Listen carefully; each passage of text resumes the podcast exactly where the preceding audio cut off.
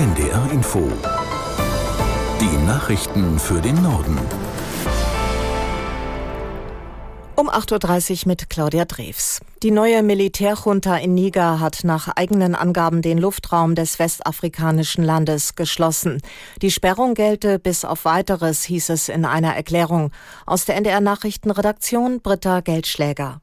Der sogenannte Nationale Rat für den Schutz des Vaterlandes, der Niger seit dem Putsch regiert, begründete den Schritt mit der Gefahr einer Intervention. Man sehe entsprechende Vorbereitungen in Nachbarländern. Um ein Uhr deutscher Zeit war ein Ultimatum der westafrikanischen Staatengemeinschaft ECOWAS ausgelaufen. Wenn die Putschisten die Macht nicht an die legitimen Institutionen zurückgäben und den gewählten Präsidenten wieder einsetzten, sei Gewaltanwendung nicht auszuschließen. Mehrere ECOWAS-Staaten, darunter Senegal und Elfenbeinküste, sind eigenen Angaben zufolge bereit, Soldaten nach Niger zu entsenden. Die Militärjuntas in Nigers Nachbarstaaten Mali und Burkina Faso machten dagegen deutlich, dass sie eine Militärintervention als Kriegserklärung auch gegen sich selbst betrachten würden. Slowenien kämpft weiter gegen die Folgen von Starkregen und Überschwemmungen.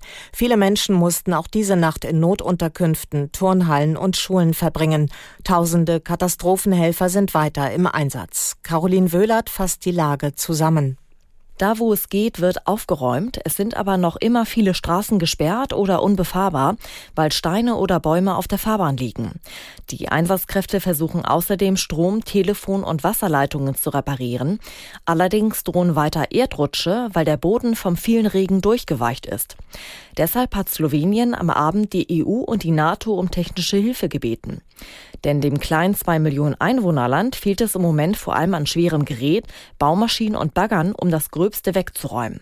Ministerpräsident Golob sprach von der größten Naturkatastrophe seit 30 Jahren. Zwei Drittel des Landes sind vom Hochwasser betroffen. Und auch im Süden Österreichs halten Überschwemmungen und Hangrutsche die Menschen in Atem. Der Präsident des Berufsverbands der Kinder- und Jugendärzte Fischbach fordert eine Eigenbeteiligung in der Notfallversorgung, wenn es sich um Bagatellfälle handelt. Er sagte der Neuen Osnabrücker Zeitung, die Notfallversorgung müsse auf Notfälle konzentriert werden. Eltern, die unter der Woche keine Zeit haben und dann am Wochenende beim Notdienst aufschlagen, müssten an den Kosten beteiligt werden. Die knappen Ressourcen würden immer wieder von nicht dringend handlungsbedürftigen Fällen in Anspruch genommen. Bei echten echten Notfällen könnten die Kosten mit wenig Aufwand erstattet werden. Nach dem Abschluss der AfD-Europawahlversammlung in Magdeburg sieht sich Verfassungsschutzpräsident Haldenwang in seiner Einschätzung der Partei bestätigt. Unter anderem gebe es Anhaltspunkte dafür, dass AfD-Politiker die Garantie der Menschenwürde im Grundgesetz zum Teil in Frage stellten, so Haldenwang. Aus Berlin Jim Bob Nikschas. Schon nach dem ersten Wochenende, an dem sich die AfD in Magdeburg zu ihrem Parteitag getroffen hatte, ging der oberste Verfassungsschützer an die Öffentlichkeit. Innerhalb der AfD gebe es starke verfassungsfeindliche Strömungen, deren Einfluss weiter zunehme, so Haldenwang. Zu dieser Einschätzung geführt hatten vor allem die Bewerbungsreden einiger Kandidaten für die Europawahlliste der Partei. Auch nach dem zweiten Wochenende in Magdeburg sagte Haldenwang nun dem ARD Hauptstadtstudio, in einer Reihe von Äußerungen komme ein ethnisches Volksverständnis zum Ausdruck, etwa indem der große Austausch beschworen werde. Eine rassistische und antisemitische Verschwörungstheorie, nach der die Bevölkerung im westlichen Staaten durch Migranten ersetzt werden solle. Haldenwang verteidigte sich zudem gegen Kritik an seinen öffentlichen Äußerungen zur AfD. Mit dem Informieren der Öffentlichkeit komme er seinem gesetzlichen Auftrag nach, so der Verfassungsschutzpräsident.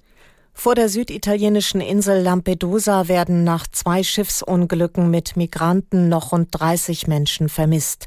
Nach Behördenangaben waren die beiden Boote am Wochenende bei schwerer See rund 50 Kilometer vor der Inselküste gesunken.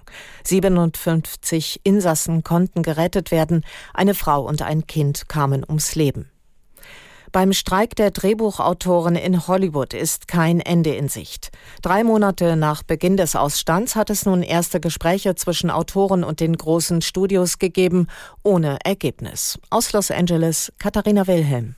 Nach dem Treffen am Freitag sagte die Drehbuchautorengewerkschaft WGA in einem Statement, die Studiovertretung AMPTP müsse erst Rücksprache mit ihren Mitgliedern halten, bevor es weitergeht. Von der Studiovertretung hieß es dann, man habe sich nicht einmal über Konditionen auf die Rückkehr an den Verhandlungstisch einigen können. Nach Berichten des Branchenmagazins Deadline habe die Gewerkschaft neue Forderungen gestellt, unter anderem den Ausbau der Gesundheitsvorsorge. Der Streik ist auch ein großes Problem für alle anderen im Filmgeschäft, wie zum Beispiel Kostümbildner, Make-up-Artists, Filmverleiher oder auch Postproduktionen. Die Bürgermeisterin von Los Angeles, Karen Bass, bot sich schon als Vermittlerin an. Mit Blick auf die vielen Jobs, die an der Branche hängen, forderte sie ein schnelles Ende des Streiks. Dies scheint derzeit aber noch in weiter Ferne. Und das waren die Nachrichten.